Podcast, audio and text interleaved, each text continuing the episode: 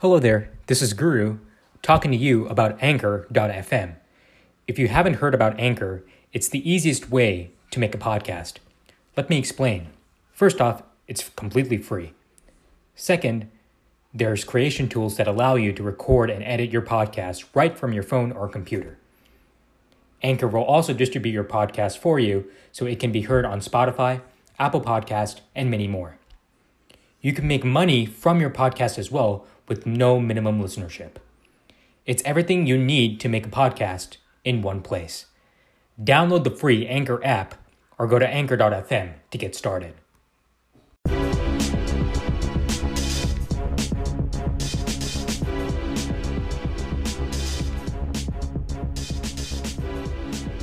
Good afternoon, everybody, and welcome to the Ballistic Podcast. Today we have our special awards night coming your way, where me, Guru, and Jeff from Phoenix, Arizona give our selections for our awards, who we think deserve the top awards in the NBA this year. And of course, me, Guru, and Jeff is joining us all the way from Arizona through Skype. Jeff, how's it, how's it going there, man? It's good. It's good. I'm excited to be on this podcast from such far away, you know? Yeah. I'm excited. The things technology does. Anyways, let's get on to our awards. We're going to be handing out, let me do my math, one, two, three, four, five, I think 10 or 10, 11 awards. Wow. Yeah, We're going to be handing out the hardware. exactly. Yes. But first, we're going to start with the Razzie Awards, right? The Razzie type awards, like the most disappointing players, the most disappointing team. We're going to start off with that? We're going to start off with the most disappointing players, stuff like that. Okay. Those kind of awards, right? Then we're going to get into the real meat, all the good awards. Okay. So we're going to start off with, first of all, most disappointing player. Okay? So this could be a player that maybe you had a certain amount of expectations coming into this season, and he just fell off a cliff. Essentially. That's basically what it is. Most disappointing player. So, Jeff, hey, Jeff, you there? Yeah, I'm here. Go ahead. Give me your pick. Okay. Most disappointing player. So, one player. Okay. Do you guys know if any players got a $72 million four year deal? Seventy-two million. 70 I know 94. I don't know if 72. $72. Mm-hmm. Okay. Not off the top of my Evan head. Evan Turner? No. Well, the player is Joakim Noah. He Oh. Okay. played a total of 46 games this season, but that's not even the worst of it. When he did play, he was pretty much unserviceable. He shot 44% from, from the free throw line, which is like Andre Drummond level. He only made uh, he only made five points per game, you know, eight rebounds and two assists, and that's like hugely disappointing for a player that in 2011 was considered like a top five MVP candidate. Now he's like making big money but not doing anything. So that's my most disappointing player. But uh, what what do you think there were any expectations from Noah coming into this season? Yeah, I I, mean, mean- just because he was paid a lot of money doesn't. I don't think it really means that we had high expectations of him going into the season. I think that's I- just the way it turned out. I think it definitely turned out that way, but I mean, you don't pay a player that much money for nothing. You know, they were called. You know, there were names being thrown out there that they were going to be a super team. They have a good. They have a good core that maybe is like three years too old. But I think there was expectations of them at least doing something. You know, at least making the playoffs. But Joakim only played half those games, and you know, sure he has injury history, but if when you give someone that much money for such a long time, Yeah. you're expected to do something. Yeah, that's definitely true. For I mean, sure. he he's clearly been a big big ass bust. I mean, it's been ridiculous. He screwed Yeah. over Phil Jackson and the Knicks. But I mean- Drew, what about you? Yeah, so I'm gonna go with someone who was on my fantasy team this year. I, I did not expect any of our listeners to have any knowledge of our of my fantasy team this year. And he has a five year, one hundred and twenty million dollar contract. Holy crap! Anyone want to take any oh, guesses? Batum, huh? Yeah. Five. year- Yeah. Batum, Nicolas Batum. And as as I said, five years, one hundred twenty million dollar contract was expected to be a big contributor to the Charlotte Hornets this year and their playoff hopes. Well, guess what? They didn't make the playoffs. They moved Nick Batum from his usual sh- small forward spot to the shooting guard position, and he did not transition very well. Yes, he had uh, he had uh, an all around stat line, but he's expected to score more on that team. and he's expected to be the go-to guy, and he he just wasn't that kind of a guy this year, given given his contract. So I'm I'm gonna give my most disappointing player to him, just because I expected more from him this year. Okay, that's interesting. Did not come up with that. You think you had much higher expectations from him, or just a few more expectations and he just did not fill that bar? I thought that since the Hornets let go of Courtney Lee, that would give a bigger gap for Nicolas Batum to try and, and take over, right? Yeah. Because not only is he does he have to uh, take care of his scoring, he has to take care of his scoring, Courtney Lee scoring, et cetera, et cetera, right? And also having Michael Kidd Gil- Gilchrist in the lineup put more responsibility on Batum to be more of an offensive player, and he just wasn't that kind of a guy. Put a lot of pressure on Kemba Walker, I felt. Okay, all right. Yeah, I, I find that interesting because I was considering putting Batum based on everything that's been going on, but everyone's been saying for the season. But he's actually averaging career highs in points and rebounds, which is pretty surprising, and actually Did not know assists also. Um, so he's actually improved a bit, but his shooting percentages are down. I don't. And yeah, his don't he- his turnovers are way up. That's true, but everyone's turnovers are way up this year. Um, so I mean, compared to last year, he, he's not actually that much worse, or he's actually, other than percentage-wise, he's actually better.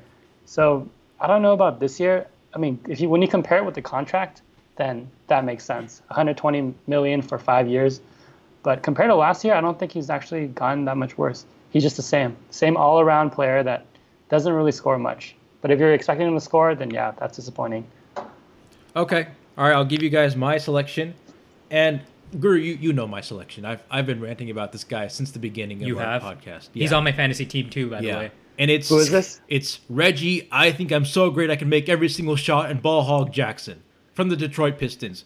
The guy just fell off a cliff, man. I mean, he played so well last season. I think there were some pretty high expectations for Jackson going into the season, all right?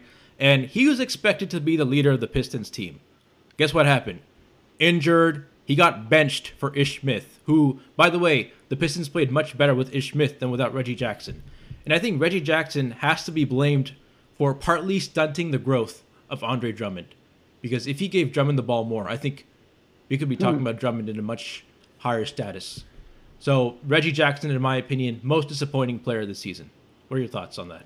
So you're asking for my thoughts? Yeah. Yeah, I, I totally agree with you. I just thought that, you know, he started off the year injured and then he came off the DL and he he was playing okay, but he was really just known as a scorer and not really as a distributor, someone you can depend on on the defensive end as well. And it just became apparent that Ish Smith was better for that lineup in general. Yeah. And you saw Stan Van Gundy sort of juggle with both those players, struggle with the decision. And I think that's the number one that's the number one reason why the Pistons did not make the playoffs this year. Disappointing. be- because yeah, be, just because of the Reggie Jackson situation. And so, do we play him or do we not play him? When do we play him? Yeah. Where do we play him? Right? Because you're paying him all this money for a reason, right? You want him to be successful. You want to find a spot for him on the team. They were unable to do that this year, and it was sort of disappointing um, having him on my fantasy team. I finally cut him during the playoffs because I Good. Very good. because I couldn't take it anymore. But um, How'd you do in those playoffs, by the way? I lost to you that Uh, week. Oh, I totally forgot. Did you ask happened. that question I'm on sorry. purpose? Yeah, Yes. you you. I- you just asked it on purpose. uh, Oh, at the beginning of that week. So Reggie Jackson was benched. I think the first after the first six minutes of the game, at least my my my stats said so said so, and yeah, I dropped him, and uh, it, Right. my week just went tumbling down from there, and I lost to you. I mean, there's more than Reggie Jackson, but yeah, I have to agree with Varun here. He definitely was signed with a lot of money, with the expectation of being, you know, a, their at least their starting point guard. And Jeff Van Gundy, I mean not Jeff Van Gundy, his brother Stan Van Gundy gave him a lot of confidence. You know, he like he like gave him the ball. He was, I don't know, from from what he said publicly, he was like all behind him. But Yeah. the way he played just didn't justify Terrible. playing him, starting him. So, Exactly. yeah, he's pretty disappointing season for him. Most disappointing coach, our next award, and I'll go first this time. This is, I think we all we were just talking about it before we started. It's it's actually kind of hard because no coaches were fired, and I think teams for the most part played well this season. I Met I- expectations. yeah, expectations. Right? Yeah. So I actually went with Tom Thibodeau in Minnesota Wow. because I think he was hired for the sole reason to give that Minnesota team a sense of defense. And hmm. that did not happen. In fact, Minnesota was pretty bad on defense this year. and that's why. But it's it's a hard it's a hard award to give away. But I would go with Thibodeau for this one, solely for that purpose, defense. Oh, oh really? I mean, I, I would agree with you there, but I think it's for a different reason. I did, I just think that Thibs didn't really know how to coach a young team, right? Because when he was coaching the Bulls, it was a sort of a veteran laden team. Of course, you had Derrick Rose in his second year, third year, but he was playing like a veteran. Yeah. And um, he, I mean, he he sort of got uh, his imprint of what he wanted in his team right away, and that's why the Bulls were so successful during those years, right? He also had his prototypical player in Jimmy Butler, right? He didn't really have that sort of sort of a guy in Minnesota, and you just had a really young, raw team that had uh, had a lot of improvement to make.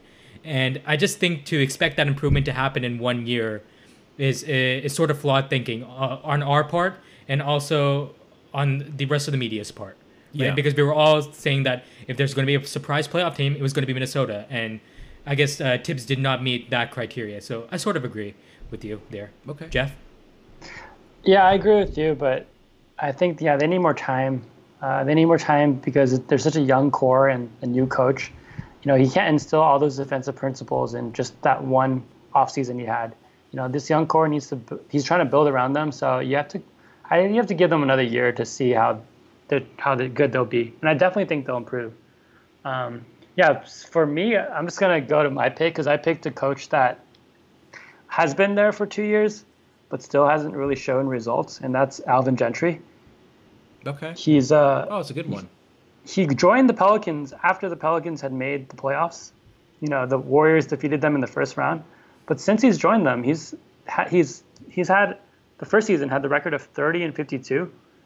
The previous season before that was 45 and 37, so he's he decreased by 15 games in terms of wins, and this season he had 34 wins and 48 losses, and that's like way underperforming for what you expected out of him. He was supposed to take the Pelicans to the next level, but he really just brought them back. Yeah, and I think it has more to do with Alvin Gentry trying to get the Pelicans to play his style when that really isn't what fits his team. I'm gonna go with Steve Clifford of the oh, of the. Charlotte Ooh, Hornets. That's an interesting one. Staying on the, Stay, the stay, of the- say staying on the Hornets, Staying on the Charlotte ragging train here. right? And first they I, I just the think All-Star game, and now you rag on them. Right. Oh, oh my God. I mean, you make a good point there. Anyways, uh, Michael Jordan. I'm sorry, but I guess Steve Clifford. I mean, obviously, you look at the win disparity from last year to this year. They were in the playoffs last year, and uh, and this year they obviously didn't make it. weren't even close, right? And I just felt that Steve Clifford's late game execution left a lot to be desired. I just I just felt that you know he's um, really uh, reputed as a, a coach that coaches a lot of scheme, and he didn't really show that throughout this season, and it showed. I mean, the Charlotte Hornets were the only team with a positive point differential to not make the playoffs, and that just goes to show that they were in a lot of close games. And when you're in those close games, you need late game ex- execution. That's when your coaching really comes into play. And I thought Steve Clifford just came up short in that regard. Yeah, it's an interesting case to make for Steve Clifford because the blame game going around in Charlotte is, I mean, who do you really put the blame on there for a disappointing season? So yeah, you can, there's a lot of people people you can point the finger at. But let's go on to our next two awards. We're gonna do them together. Most disappointing executive, executive like you know front office executive who made very terrible decisions, and most disappointing team. So Guru, let's start with you. Okay, so my most disappointing executive is I'm gonna be pretty obvious here. I'm going with the executive that got fired, Rob Hennigan, and it, it's not it's not Terrible. just because of the Ibaka trade. I mean, the the Ibaka trade was terrible. He would have been on on my list anyway, just for that. But the unprofessionalism as well. They just you, you remember they they took a picture of uh, that board right Oh, next yeah, to, their right next free to agency their, board. their free agency Yeah. board right next to their player. yeah. And then Rob Hennigan said, "Oh, that's nothing. That's just uh, all our all our plans plus people teams have called us about." And it, I mean, it just shows that the the unprofessionalism that was going on. Scott Skiles warned about warned uh, the Magic about it uh, last year before he left, and it just goes to show that I mean he wasn't a very good executive, and uh, it's a good thing that he got fired. So now the Orlando Magic can go in the right direction. So I just felt Rob Hennigan was the, the most disappointing uh, executive and uh, the most disappointing team of the year. Probably the, the Orlando Magic, in my opinion, just because. Uh, Yeah, there's a correlation there, obviously. yeah, there's a there's a correlation there, and I mean, you expected them to take the take the next step because uh, last year uh, their record was um, pretty bad. Yeah, it was pretty, it was pretty bad. pretty bad 35. They were 35 and 47, which means they were six games off of reaching 500. So you thought that they were on the cusp, and when you're 500 in the Eastern Conference, you're pretty much make you pretty much make the playoffs at that point. And they just didn't make that jump. They tried with the Ibaka trade, but that ended up as a huge flop. And I just expected more from them. Now it looks like they're going to have to start over. And hey, listen, they got the best guy to start over with in John Hammond from the Bucks. Very but- good executive. Right. And hopefully they, they turn it around, but they're going to have to start over again. Go ahead, Jeff. Yeah, I have to agree with you that uh, Rob Hennigan definitely the probably the worst worst GM this season. He signed, yeah, he signed Ibaka and Biyombo, and they already had what's that guy's name, Vucevic. Yeah, It just does. It just didn't make any sense. And I mean, they had he had to move Ibaka later on. It just it was a mess. So I agree with you on that. Um, as for the most disappointing team, I'm not saying the Magic because I'm saying that um, there's also the off-court stuff. So I would have to say the New York Knicks, based on like how they performed. Yeah, they played bad. They didn't make the playoffs. They were, like I said earlier, Derrick Rose called them a super team, quote unquote. But uh, they obviously underperform. But also off the court, they're just like there are problems with Phil Jackson and the owner. And uh, you know the owner, what happened with Charles Oakley, you know, kicking out of the game and like the NBA having to mediate that relationship.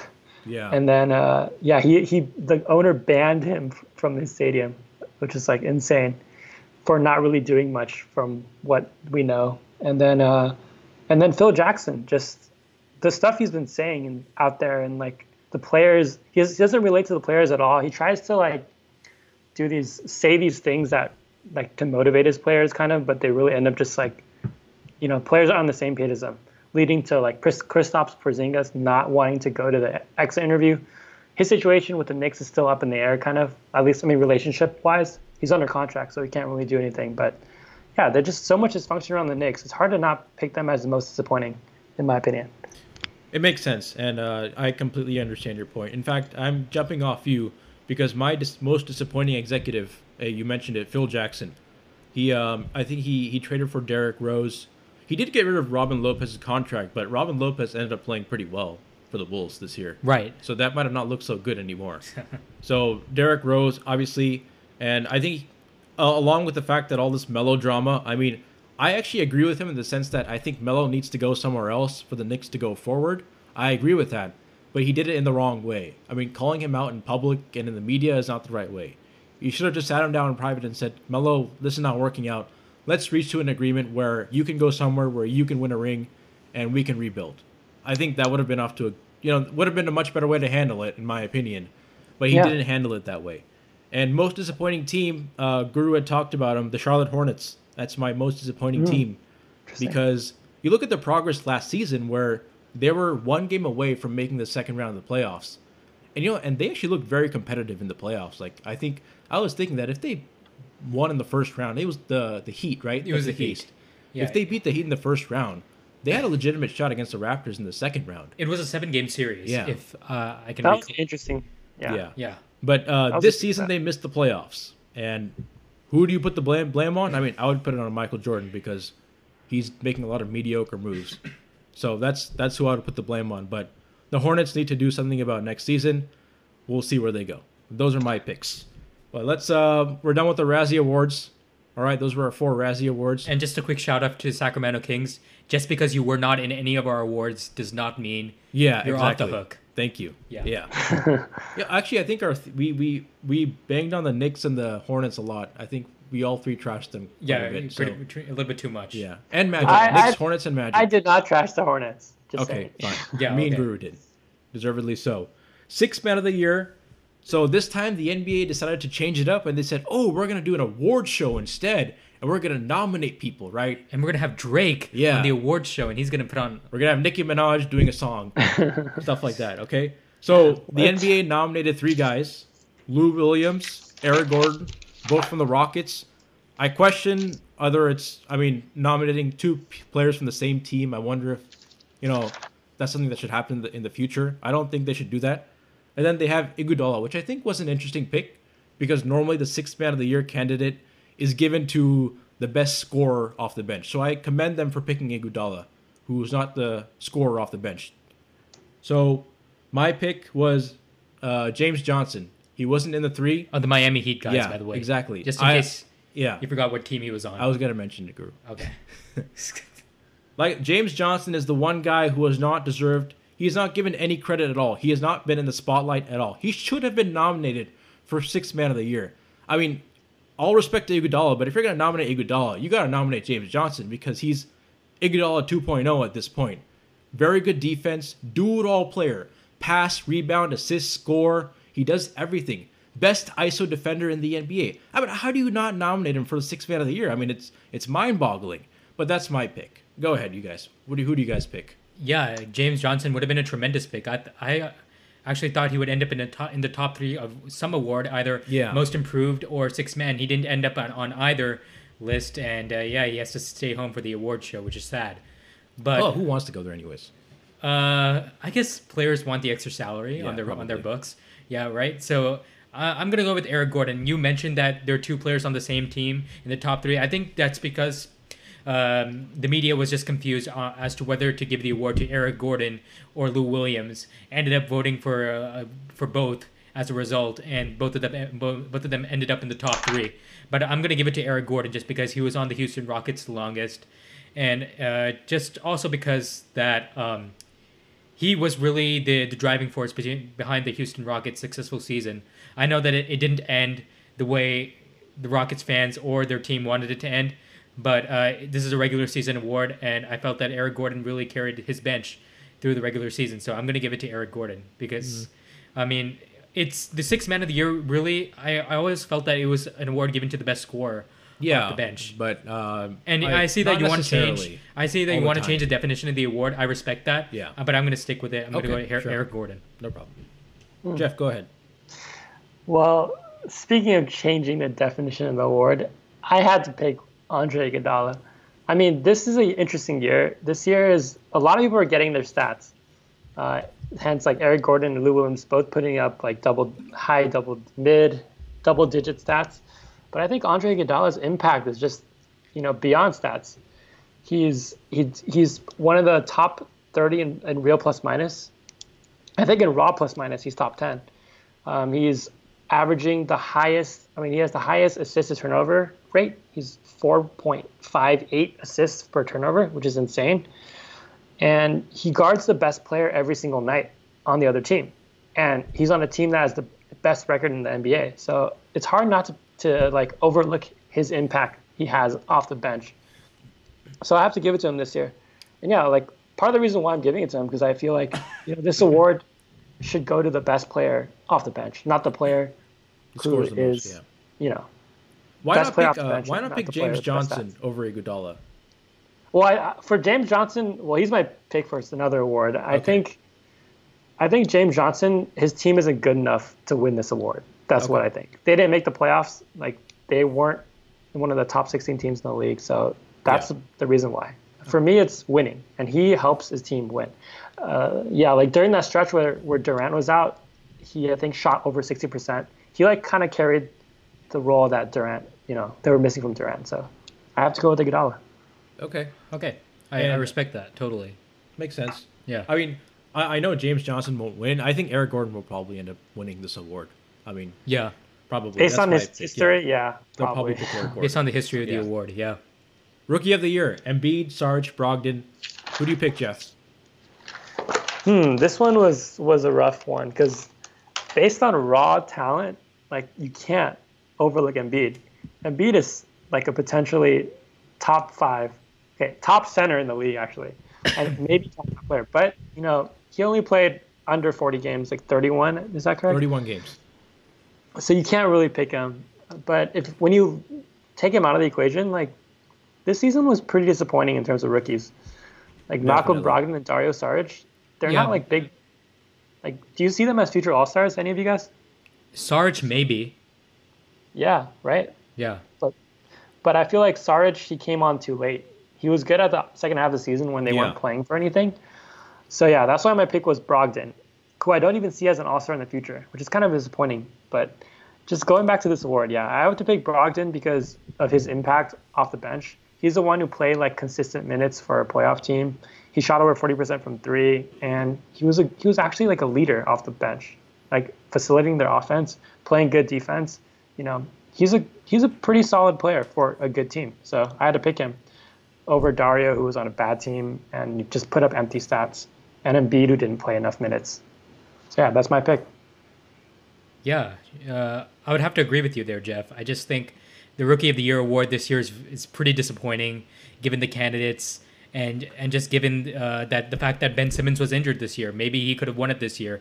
Who knows? But hey, hopefully next year it'll be better. We, we were talking about the rookie class for next year, and Ben Simmons is going to be a part of that, so hopefully it's better. I'm going to have to give it to Brogdon as well, just given you know his the consistency of which he played with and the consistent minutes he got either off the bench or starting, right? And he he really helped carry uh, the Milwaukee Bucks to to the playoffs this year as as the sixth seed, and I just really respect his game. I think he he plays the game the right way. One of those types of guys, right? He's a senior out of out of college. sound, yeah. yeah, fundamentally sound. That's sort of what I'm going with. Yeah. And you, uh, he was the best rookie this year. I felt so, giving Yeah. it to him. And it's interesting because if Michael Brogdon wins the Rookie of the Year, he will be the first second round rookie to win this award. So That's- yeah, that's that's pretty quite insane. an accomplishment. I think that also is a sign that things are changing where second round picks will be more valuable because now you're looking for more shooting, you're looking for more skilled players, and you can find more skilled players now in the second round. Not not only second round players, but college seniors. Yeah. I feel that freshmen are overvalued a little too much because of their age. Yeah. and seniors are are sort of uh, put off to the side because because of their age. And I just think you have to look at their experience a little more and their ability to contribute right away. And that showed in Brogdon. Right. Yeah. Exactly. But I disagree here, and you guys know my pick. I don't care if you played 31 games only. Joel Embiid is my pick for Rookie of the Year. What? Listen, I know he only played 31 games, but the level of play was so vastly different. Saric and Brogdon, okay, sure, but Embiid was so much higher than them in the 31 games he played. He played like a superstar, okay? Like he, I don't know his exact stats off the top of my head, but he was killing it on every stat, even assists. Even assists, I think it was like three assists, three and a half assists per game for a rookie, a rookie center. It's pretty remarkable in my opinion. And he was scoring on threes. He was scoring everywhere. I, I just think like it was just the the level of play was so vastly different this year that I have to give it to Embiid, even though he only played in 31 games. I mean, uh, Jeff, you want you wanted to say something? Yeah, no, yeah. Every time he played, like it was like much watch TV. He was that like mesmerizing. Like the way the moves he can do. Like he, he did that all like last season on those those YouTube or like video clips that were online. But he's like he, he showed potential in those, but he could do that to anyone in the NBA. And it was just really remarkable just watching him play. So I agree if but his sample size is way too little. That's what I think. Yeah, and 31 games, not sense. playing back to backs. Yeah. I th- I don't think anyone disputes the fact that if Joel Embiid gets consistently healthy, right, and starts uh, starts playing 80, 82 games, right, he's going to be a star. Yeah. He, uh, a All Star, mark, yeah. MVP candidate, and yeah, that's a big co- He question stay mark. healthy. It's a Yeah, given given his first three years in the league, how they've gone, right?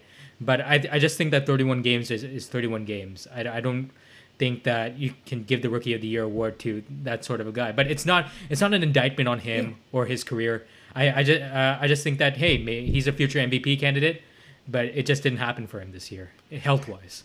Under normal yeah. circumstances, yeah. Go ahead, Jeff. Go ahead. Yeah, no, keep going. I, I just have a point after this. Oh, I was just gonna say, under normal circumstances, I would give it to Saric if he played a little more consistently throughout Mm. the year. But in this case, the sample size, the talent difference was so vast that I would take the chance and give it to Embiid. He's probably not gonna win. They're probably gonna give it to Saric. That's my. That's what I would think. I But think I think give Brogdon wins it. Okay, cool. Yeah. Well, yeah, I was going to point out because you guys were mentioning earlier about like players that are first year who came out of college. And like, look at this year. Like Malcolm Brogdon, he's a fourth year. Dario Saric played overseas for another two years after he was drafted. Embiid was in the NBA for two years before he's finally played. Like these players are like more experienced. That's the only Yeah. reason why they performed well their first year.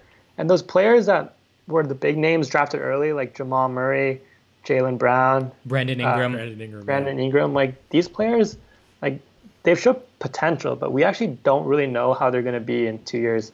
So I find it really interesting with this year's draft being like almost everyone in the top ten is a freshman. Just going to be really iffy. It's Sure, like, yeah. I'm not really sure how how, how I feel about that. that argument has always been there, right? That players, college players, should stay in college for at least two to three years to give them Yeah. the experience, and it, it makes a lot of sense. So we'll see if they revisit that in the future. But let's move on to most improved player. I think it's a very subjective award, in my opinion. Most improved player. You can make a case for so many players. Uh, the NBA nominated the Greek Freak, Giannis, Nikola Jokic, and Rudy Gobert. So, Guru, I you look you seem very excited. I think I know who you're gonna pick, but go ahead. Who do you pick? Well, I, I think they they got those three guys pretty spot on. yeah, I think it was correct. Yeah. those those three guys are were pretty much my top three as well. Who was the third guy after Jokic and Giannis? Rudy Gobert. Rudy Gobert. Okay, so yeah, me- and I mean you made the point, right? The most improved player is a very subjective award. You can give it to anyone. I mean, Bradley Beal was a candidate. Eric Yeah. Gordon was Otto a can- Porter. was a candidate. Otto Porter was a candidate. I mean, there are a bunch of guys you can just throw out. But I'm just going to give it to Giannis just because. Li- listen, I mean, I think we all knew that Giannis was going to be a star, right? And he was a budding star. It's very, very difficult to make that transition from a budding star to an actual superstar. I mean, he he would- did not make the All Star team last year. We all know that, right? But this year he was starting the All Star game and he was top twenty in every major category. That's a huge jump. It is. For- It's even for a player of his category, of his caliber, right? And I think it's a harder jump to make than the jump that Jokic made, right? Jokic was uh, a rookie who was barely getting any playing time. To now he he finally got playing time and, and he's showing um, why he got that playing time, right? Because he's a really good player and that's that's sort of why the per 30 the per 36 minute stats are there right so you can sort of project a player when he, if he's getting more minutes Yeah. and Jokic sort of matched that per 36 minute stats Giannis was already getting those same minutes. He there's no minute de- huge minute deviation between last year and this year, but I see a, a ton of improvement from a statistical standpoint, from a leadership standpoint, uh, and just from a pure skill standpoint. So I'm gonna give it to Giannis Antetokounmpo. Okay. I just I, I feel that he deserves the award this year. I, I like the uh, the candidates they they nominated here. I like all those three, but I have to go outside and pick somebody else. My man from Boston, Isaiah Thomas. He Oh, had no. such a fantastic Oh, year. Come on, you gotta admit he had a. The Boston would not be in the position that they were if Isaiah Thomas did not make this jump. Okay, he went from 22 points to 29 points That's actually pretty big. one of the top fourth quarter scorers, very clutch, right? He's basically Boston's offense. He got them to the Eastern Conference Finals. I think they were the underdogs against the Wizards. I think a lot of people picked the Wizards to win that series. Uh, And- yeah, And but they beat the Wizards. They were down 2-0 against the Bulls. Isaiah Thomas came in, you know, he played his game and I have to give it to Thomas. Fantastic year for a guy who's 5'9". We talked about this guy a lot, but in my opinion, he's the most improved player. you talk about this guy a Okay, lot. Okay, fine. I talk about him a lot, and he deserves to be talked about a lot. Yeah. But Go ahead, Jeff. Well, yeah, I agree that Giannis, Rudy, and Nikola, they're definitely the top three trace traditionally. But yeah, I, I went unconventional. I had to pick James Johnson. Just Oh. he's a Nice. he's an old player. He's what 29. I think he's 30 now. 30? Yeah. He's tw- he was twenty. Oh, he was twenty nine, turning thirty. So yeah, but he made a huge jump from what he did last season. He's averaging career highs across the board, points, assists, rebounds. You know, he's and he's a huge impact player for a team that almost made the playoffs. Yeah. That's a big if, big, you know, knock on his this getting this award. But you know, I think just you should honor him for being able to jump from five points, averaging five points last season to twelve point eight points. That's more than double. Yeah. And I think, yeah, you know, that's my pick. Unconventional, but James Johnson. I like it. Yeah. And he, he was fantastic. I mean, there's a reason why the Miami Heat went 30 and 11 in the second half of the season.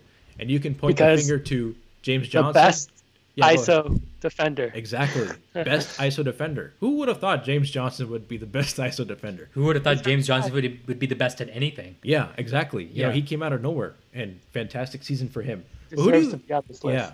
So, so Jeff, I, I know Guru probably thinks it's going to be Giannis because he picked from this list, but asking you if who do you think would was actually going to take the award?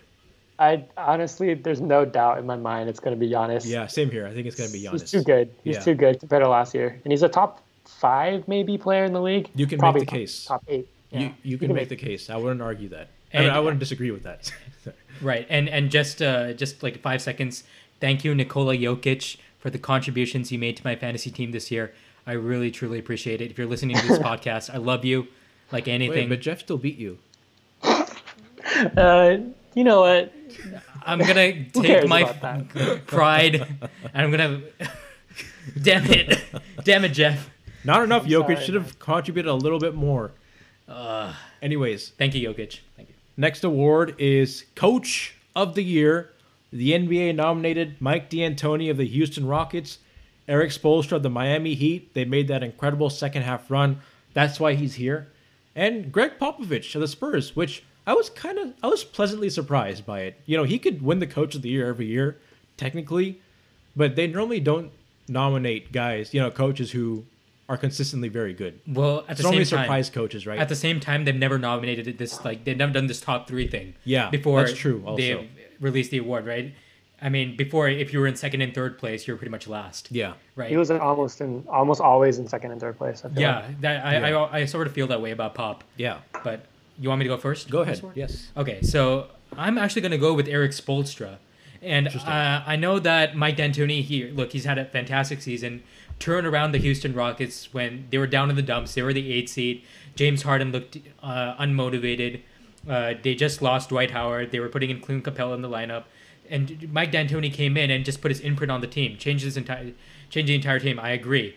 But Erik Spoelstra, what he achieved in the, the during the second half of the season, you know, I don't really think it's the adjustments you made before the season, but it's the adjustments you make in season with the players you have Very true. Yeah. that I, I think are more valuable. I mean, especially when you're determining an award like this, because think about it: the Heat were 11 and 30 to start the year, and they ended the year 13 and 11. How many teams have done that before? Not in my life. I don't think any team has done that. I, Yeah. I actually can't think of any team that's done that before. Right, and it just shows the adjustments that Erik Spoelstra had to make, and given the players that he had on the ros- on the roster, I mean, I mean, Justice Winslow got hurt, and they were calling all these guys up from the D League: Okaro White, Rodney McGruder. Yeah. I, I mean, the list goes on and on. But and James Johnson, players that just like came out of nowhere, and I don't think that. It's just because those players came out of nowhere. It's because Erik Spoelstra put those players in a position to succeed, right? And I just think that given all that he's achieved this year. I know they didn't make the playoffs, but I think that's just because of the, the uh, because of the tiebreaker. It's an, an unfortunate situation, really, and I just feel he deserves the award. Okay. So Erik Spoelstra for me. You think he'll win Year. it? You think he'll actually win it? I think I think Mike D'Antoni would win it. Okay. but I think it'll be close. I hope Erik Spoelstra wins it. Yeah. And I, I like Spoelstra a lot too, but I actually picked D'Antoni because he revolutionized the Rockets from last year, right? Last year, the Rockets were uh, just made the playoffs, just got one win against the Warriors. They looked terrible, very technically um, um, disoriented, Right. Right, and uh, I don't think it was like James Harden and four of the guys just standing there watching him play. This year, though, Mike D'Antoni said, "You know what, James, you're a great passer. I'm going to make you a passer." And guess what? James Harden averaged 11 assists. That's pretty remarkable, right? A guy who went from shooting first to pass first, and he still put up 29 points, by the way. So it's remarkable. And D'Antoni made Eric Gordon look really good coming off the bench, and he's. I think he. You know, the Rockets saw a huge jump this year, so I take D'Antoni. Yeah, my pick is I agree with you based on like how he improved the Rockets from last year and making them the top three seed. But it's hard to take out the vis- the visuals of D'Antoni spitting that clipboard when the Rockets are about to get eliminated in the playoffs. regular season It's a award. regular season award. It's it is, but it just it just I mean Yeah. it's a, it, I would have to pick him, but he they'll need a lot more work for next year. Yeah, they you would. know? they need to be a good I'm saying. defense. I mean, yeah, they that's the need to be they need to be a good defense. They need to, they need to continue more of what they did this year, right? They need Yeah. to improve upon it more because they're not sneaking up on anybody this year. Yeah. everyone's gonna gonna gun for them and know their weaknesses. and they need to find their own like team like identity and like their team leader because Harden doesn't seem to be able to like isn't like the spiritual leader. He's their on court like points leader, but they need someone on their team that can like drive them to I think- wanting yeah. to the desire to win. It's got to be Beverley, in my opinion. I think he's the alpha dog. Looks like it. He's the alpha dog of that team. So I would say Patrick Beverley should be the locker room leader. yeah, he's sort of Yeah. the Draymond Green In a way, yeah, that's in- exactly how I see it. in a it. way. But I, I mean, he's he's way too unstable in my opinion. Like he's he's not a normal guy. What? what? I, He has think I think Draymond Green isn't a normal guy as well, and I think no. that's what makes those guys special, right? They're not normal. They're special in their own certain way. yeah. Wait, no, Right. no, wait, listen, listen to me. No, like he he has his own circle. Like he he's he doesn't like socialize with any other players. He only talks to like his own friends, which he's known since he's like since like elementary school. People people in his That's neighborhood. okay. Like I mean, he how- makes how the does- effort of like cutting everyone else out of his life. Wow. So I don't think like a player like that is like you know relatable and like with everyone. Like that's part of the reason. Like I was I was listening to this interview that uh that Woj did. I can't pronounce Woj's name. Yeah, Drew, help me Woj, out. go ahead. That's fine. Woj, yeah. Yeah, so I just I think they need someone else. Like he's just too odd of a guy who just doesn't really want to fit in. He kind of wants to fit out. Like Draymond at least like talks to other players and like has a personality where people like you know like him and he wants to get in. He wants to get to talk to everyone and stuff. Jeff, Yeah, Jeff, that's my own personal opinion. Jeff, have you considered a job at the New York Post? No, but um, I just found that podcast really Phoenix interesting. Post. Where Beverley, uh, where uh, Woj interviewed Beverley. So you guys should check it out. Oh, it's okay. interesting. Yeah, okay. I, I get what you're saying. It, it's a valid point, but he could still be the emotional leader of the Rockets to the very least, because he's got that that strength on the court. But let's go Yeah. on to the next award, Executive of the Year. So the NBA did not nominate anybody, but they will hand out the award on the awards show. So Jeff, let's start with you. I, I know you have some interesting names there. Um, executive of the year. Let's start with Guru. I'm. s- I'm this is are you are you serious? Wait, wait, wait. Who did I pick again? I'm sorry. I, I, don't didn't know write you down. picked initially, but oh, let me No, just wait, who- quickly describe executive of the year. By the way, for those of you that are not familiar, it's basically given to the president or the general manager that made the best trades, draft picks, signings, combination of those this season to put their team in a good position to win. Made So- their team great. yeah, exactly. Hopefully again. Yes. So who, who's going first? Jeff, you want to go first? Or you want? Wait, uh, dude, this is so unprofessional. I totally forgot who I. Okay, Guru, you I- go first. I, I, Jeff, I know who you picked, but it's okay. Guru, you go first. Wait, Okay, just remind me later. Okay. Uh, remind you later. Okay. After well, Guru, after Guru. a- a- after after me. Okay, so I'm gonna go with uh, Daryl Morey of the of the Houston Rockets. I mean, we all talk about how the Houston Rockets were, were down in the dumps. They were the eighth seed last year, and they didn't see. It didn't really look like they were going to improve much more above that. I mean, people projected them to be a six seed th- this year, but Daryl Morey he just put the perfect ingredients together. He did not give up on his vision of analytics and uh, the new way to play basketball, right? And he sort of brought that perfect marriage together with Mike D'Antoni and James Harden, and brought the correct um, uh, surrounding pieces with uh, Eric Gordon and uh, Ryan Anderson. Ryan, Ryan Anderson, right? Ryan Anderson. Yes. Yeah, I keep gave them a lot of money. I keep confusing Ryan with Kyle. Yeah. Right.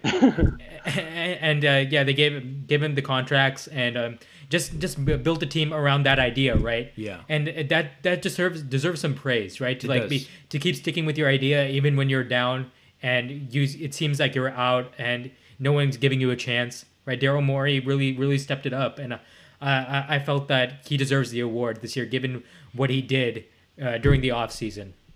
I and uh, I think just the fact that he hired Mike D'Antoni is enough to say that Daryl Morey Also, he it. pulled off one of the best trades during the trade deadline for Lou Williams. Oh, that was a great trade. That was Yeah, a great trade yeah. for yeah for what the Rockets were trying to do. Yeah. Right. So yeah. And I, I have to give credit to the Rockets owner who's been very patient with Daryl Morey. I think Morey's been there a very long time.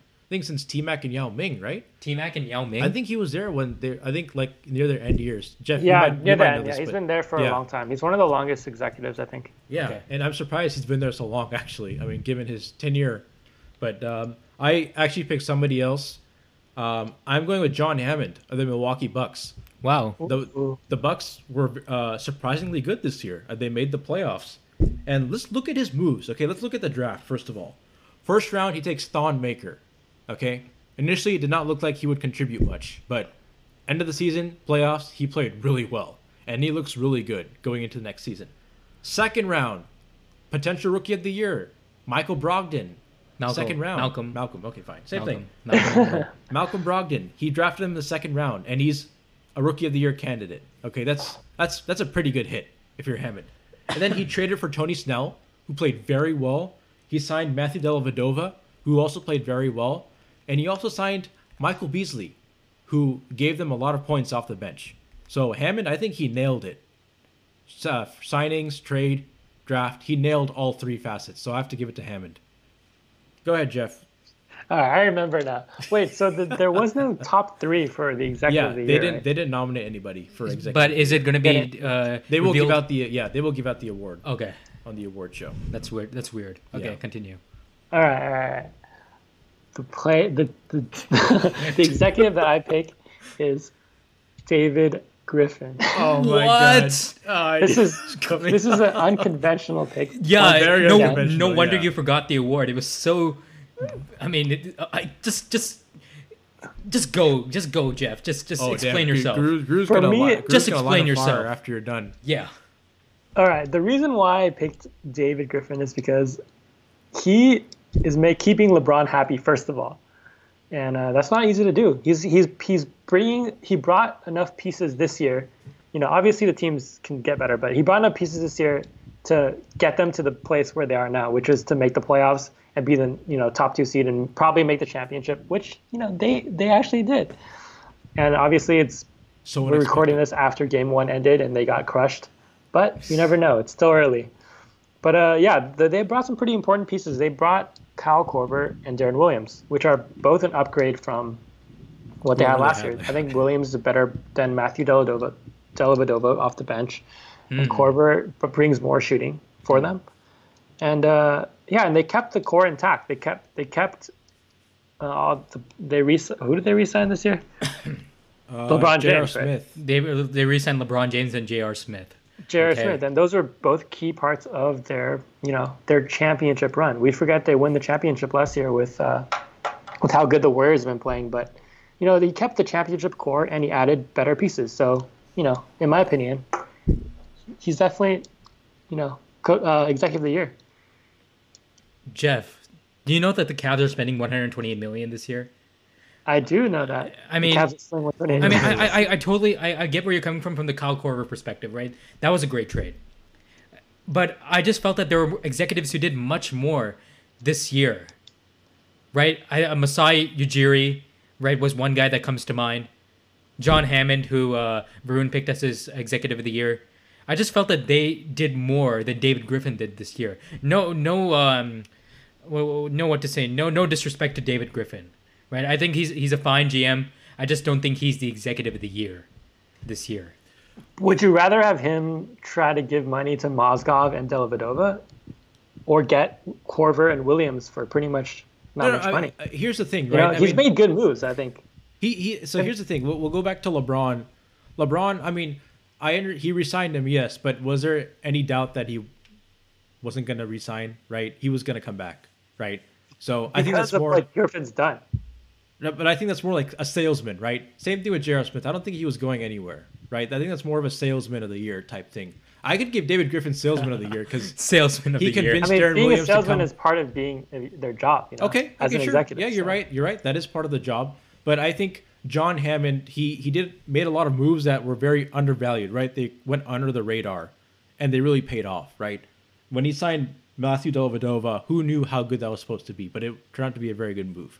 When he traded for Tony Snell, you know, under the radar move that turned out He very good. improved their team. Yeah. fine, So I was sure. I was thinking like exec- executive of the year more in the sense that under the radar moves that paid off. But I see where you're getting at with David Griffin.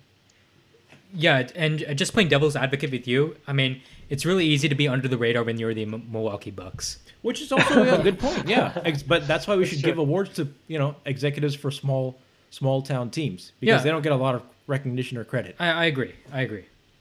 Okay. All right. Uh, we're coming out to the home stretch. Defensive player of the year. Once again, I, I think, in my opinion, a very subjective award. You could pick like eight to ten guys and nominate those. All right. Whoa, Um, whoa. Well, are you, are you sure, are you Whoa, sure about that? Yeah, they're, I- it's a I'm- very subjective award, Are you in my sure opinion. I do. I, I don't. I, I do. disagree. I could see eight to ten guys for this award. Eight Can you 10. list eight to ten guys? Off top of my head, okay. So they nominated Draymond Green, Rudy Gobert, Kawhi Leonard. I like all those three. All right, I think Right. solid Yeah. picks. Okay. You could also nominate Chris Paul, John Wall, DeAndre Jordan, um, Giannis. You can nominate James Johnson. You can nominate Dedmon. Now Dedmon's a little um, controversial because he didn't play a lot of minutes, but he was fantastic on defense when he played. Yeah, Dedmon. So I think there it's a very Who? subjective award. So uh, some of the guys that he Dedmon named, from the Spurs, Mister. But I mean, I the think guy who didn't play at all in the playoffs. yeah, Yeah. but well, it's a regular season award, so hey. That's true. That's true. So I I, mean- think it's it's very subjective. But hey, you guys go ahead, give your picks. right? So um, just just regarding that that what, what you just said, okay, mi- mixing it back up. What what was I going to say? Okay, I think it should go to Draymond Green. And uh, my my top two candidates this year were Draymond Green and Rudy Gobert. Those were the the two guys I was considering the most. I mean, those guys that you named, all great defenders. Uh, but but this year I'm really looking at two candidates for the award. Those two guys, and I just, I just felt that Draymond Green really deserves the award just because of his ability to guard multiple um, multiple positions, do multiple things on defense, be the leader on defense, right? Because as I mean, for the Warriors this year, Andrew Bogut left, and Andrew Bogut was sort of the king of the defense. He was just, uh, he was the Yeah. linchpin. He, he he was telling people where to be, where to go, and he was the rim protector. This year it was Draymond Green, and he had to teach Kevin Durant how to play defense in their system, which it took a couple of games. But it really he really took the dog out of Kevin Durant, and now Kevin Durant is a really good defender, right? And I just think that Draymond Green, just his leadership and his overall de- defensive presence, uh, just warrants giving him the award. I know I wasn't very eloquent there, but Draymond Green Makes sense. for Dr- defensive player of the year. Jeff, Well, yeah. Well, the reason why I was like saying you can name eight players, like that's crazy because yeah, like I think there are eight players that potentially are there, but there's just two of them that are just above the rest, and that's Rudy Gay and, and Draymond Green. Rudy Yeah. Gobert, Rudy Gobert. Rudy Gay. I heard Rudy something. Gay. oh my god, Rudy Gay. Rudy Gay was de- was probably playing playing better defense while he was injured than when he's actually on the court. Damn, damn, Oh, damn. yeah. That's a low Okay, blow let's, there. let's not fire too many shots at Rudy Gay. He's actually looking for a new contract, which is, anyways. I mean, I think he just wants out of Sacramento. I think that's what it is. Yeah. Well, going back to the to the defensive player of the year, yeah, I would have to agree with you with Draymond Green. He's like a Swiss Army knife. Like the the the edge he has over over uh, Rudy Gobert is that he can guard any position, and he can guard the perimeter also. Um, and he's not actually that much worse of an interior defender than Gobert is. Uh, Gobert defended 40 uh, at the rim. He, his opponents shot 43.3%, which is top five. And Draymond Green's opponents shot 43.8. It's a difference of 0.5%. So it's like pretty much dead even. But what Draymond brings is the ability to guard the perimeter. Gobert was one of the top three worst, or he contested the top three least three point shots, whereas Draymond was guarding everyone from one to five. And I think that difference is what you know, separates him from Gobert, the versatility. So, and he was he led his team in rebounds, steals, blocks, and assists. But assists don't really matter in this case. But you know, he was a really important part of his team, and he was the like the heartbeat of the team, uh, especially on defense, but also offense. You know. Okay. So yeah, I gotta I gotta go with I gotta agree. Go with Trey. And if the NBA takes Green, Gobert, or Leonard, I'm okay with any of those three because all those three are fantastic defensive players. But I went unconventional. I went outside the list, and I am picking the Greek freak from Milwaukee, Giannis hmm. Antetokounmpo, who is a fantastic defender. And once again, because he's in a small town, small team, no one gives him the recognition he deserves. But he's an elite defender. Look at all the stats. He's he's a top. He's one of the top five guys in every uh, defensive stat. Guru, why are you looking at me like that?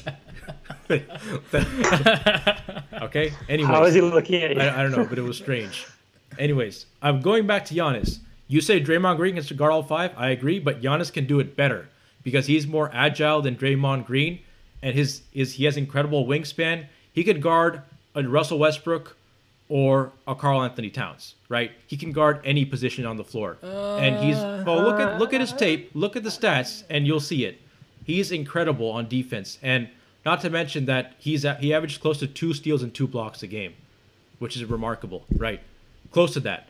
And so I'm going to give it to Giannis. I think he deserves it. I, once again, you pick Draymond Green. I completely understand. Great player, great defensive player, and he deserves it. Rudy Gobert, same thing. So I don't have I don't have any problem if the NBA takes Draymond Green or Rudy Gobert or Kawhi Leonard for that matter. Okay, well, I mean, j- I mean, just after your explanation, I just, I think that Giannis is, is a very good defender, but I just I just think that Draymond Green does more for his team. Does that make any? Does, does that? Make I think he does sense? as much of Giannis does as much of his for his team as Draymond does. They're the best hmm. defensive players on their teams. I, I guess. But- but- okay. So that's why I say the defensive player of the year award is very subjective, right? Because Rudy Gobert does a lot for Well- his team as well, and so does Chris Paul. So that's why, in that sense, it could be very subjective. You can pick a lot of players. I mean, yes, but if you look at stats, that also matters. And I think Yeah, and Draymond Giannis has is there. better Giannis is there on the stats. Giannis is there on the stats. on the counting stats, but like the No, efficiency, is- defensive the rating, team defensive efficiency, is there too. Yeah, I mean, But I, I get Draymond Green. He he deserves it because I think for a power forward, averaging two steals is pretty remarkable. Yeah, he averages Yeah. two two steals. He also averages more blocks than Giannis does. Yeah, So he averages. but two- Giannis is a wing player.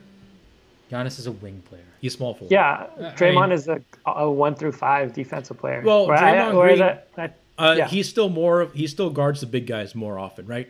So Giannis still guards more of the wing players more. I mean, the. Warriors switch a lot. right? so but I wouldn't- more often than not. Great Draymond Green will guard the the big guys, and um, I think Draymond Green. Once again, I have no problem with Draymond Green. Fantastic defensive player. I think the one thing that though separates Giannis from Draymond Green is that Draymond Green cannot guard a Russell Westbrook consistently, whereas Giannis could, and I think that shows how good Giannis can be. I think he's already very good on defense, but he's going to be a lot better. Okay. Okay. I mean, to guard a Russell Westbrook, you just let him shoot himself out of the game. All right, Anyways. he'll still score a lot of points though, so yeah, I don't, that's not a very viable strategy I mean- anymore. I mean, if you're guarding him to win, that's a different story. But uh, I don't. Whatever.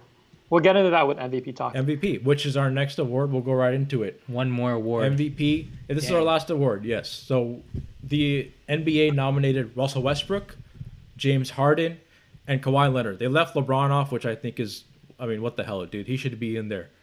But uh, go ahead, Jeff. Your pick, MVP. Well, my starting out with me. Okay. Well, my pick before these top three was was announced was LeBron James. okay. Um, obviously, his team didn't finish the season as a number one seed, but this was like I picked him before before they were the number two seed. But um, he's just done so much for his team. He's averaging career highs in rebounds, assists, and uh, crap. I need to. I don't have it in front of me, He- but he's a great, I mean, he's a great player, and he should have been nominated for the award. They should have made an exception and put him as the fourth candidate He made an And I- exception, put him as the fourth candidate. What does that mean? because they only nominate three candidates. You're in the top for four? each award. You should. They should no. They should put him in consideration because they Hmm. said you can choose between these four candidates. Because the, the Yeah, media I- makes the the picks. Isn't it top five? Isn't it uh, one first two through fifth? no, no. They nominate three players for each award, right? Right, right. Because they're they're the top three vo- uh, point getters. Oh, okay, okay. I see. Okay, No, I thought the NBA yeah. chooses the three, and then the media chooses who they No. No, Okay, okay, no, okay. no, I got no, that no, wrong. no. All They're, they're the top three point. So the the media voted af- after the season ended before the playoffs started, I see. right? And they were, those guys are the top three point getters. Okay. Oh, I mean, the, the media nominating these players is a different discussion altogether because there could be a lot of bias there, but yeah. that for a different Well, discussion. Right. Should we? Yeah, well, but based on these three, I would pick probably James Harden, just because of team record. He's top, like him and in my, in my opinion, him and Westbrook have their stats aren't really that much different. Like, sure, Westbrook has more rebounds, and he has a triple double, which is like, you know, highly regarded in today's NBA. But James Harden's, you know, creates twenty seven point two points off assists. You know, he's Oh, well, his team does shoot an insane amount of threes, which is why it's so high. But his his points per game and his rebounds per game aren't that aren't that much far from from Westbrook, and his assists higher. So I, I don't, and his team's better. So that's the main reason why I want to pick him. So I would pick James Harden out of those three. Yeah, and I, I- respect your pick, but um, one guy that I guess okay, I, I should I should rephrase that. So I picked Russell Westbrook for the award, and and he, and here's why. Right, if you told me before the season started that someone, some player X, was going to average a triple double over the course of the season, you'd basically say you have to give that guy the award because we've never seen anything remotely close achievement. That's that's actually true. Yeah, I agree. remotely remotely close to that. And I just feel that to back off of that now, now that we know that this year has been a, a really good year statistically, and more teams are running up and down, and more more more stats are there to be had, more possessions are there to be had, right? Just because we know that now doesn't mean we should change that mentality. I think if Russell Westbrook does the same thing next year, right? If he averages a triple double next year, and this um, this st- statistical renaissance that the NBA is on right now continues, then we can have the discussion that okay, maybe Russell Westbrook's stats are a bit inflated, and we should look at more aspects of his game before we give, or more aspects of anybody's game before we give somebody the award. But I just think this year, just to be fair to Russell, and and and, to be fair to the game, I think we just have to give it to him this year. Okay, and I agree with you there, Guru. I think averaging a triple double for 82 games is an incredibly remarkable achievement, and you have to bring it night in, night out. And so, what Westbrook did was pretty remarkable to average a triple double throughout the entire season, 82 games. All right, and and I, I don't know the stat off my head, but when Westbrook averages a triple double, OKC's um, winning record is incredibly high. Whereas if Russell Westbrook does not average a triple double for a specific game, then OKC has high chances of losing the game. I don't know the exact number, but that's is a very telling stat of how much they depend on Westbrook to win. And uh, they made the playoffs only because of him. Now, obviously, they need to play a lot better, and Westbrook needs to keep those turnovers low. And he needs to get more help. Yeah, he needs a lot more shooting help. I mean, Doug McDermott, okay, cool, good shooter, but he's not a great player to keep on the floor for a long time, right? Because his defense is very subpar. So I give it to Westbrook. Any thoughts, Jeff, on our picks? Uh, well, yeah, I mean, Westbrook's a great player, but the only problem I had was just, first of all, his team's sixth seed, got the sixth seed, so that's a huge knock because no MVP in the past, like, however many years has gotten the MVP without being in the top three seed. And uh, he's only shooting 42% from the field, he's averaging 5.4 turnovers. So that's statistics wise, he's a, that's a little iffy. But uh, also, when you watch his team play, they're completely trying to help him get stats. Like they're purposely like boxing players out. Like even though the ball's running from them, they won't grab it and they'll let Westbrook, you know, get the ball. And he gets like three or four or five of those every game, and that's helping him pad his stats. And in the end, they're just numbers. They don't really contribute to your team winning. So uh, that's the only reason why I didn't pick him. Well, think about what I. I, said because when he averages a triple double, they win most of the time, and when he doesn't, they lose. So I well, think that's, that's, a very telling stat of team success. I mean, that's just one one you know sample size of correlation of. No, but that that translates to wins and losses, right? Their winning and lo- losing is so much more different when he averages a triple double and when he but doesn't.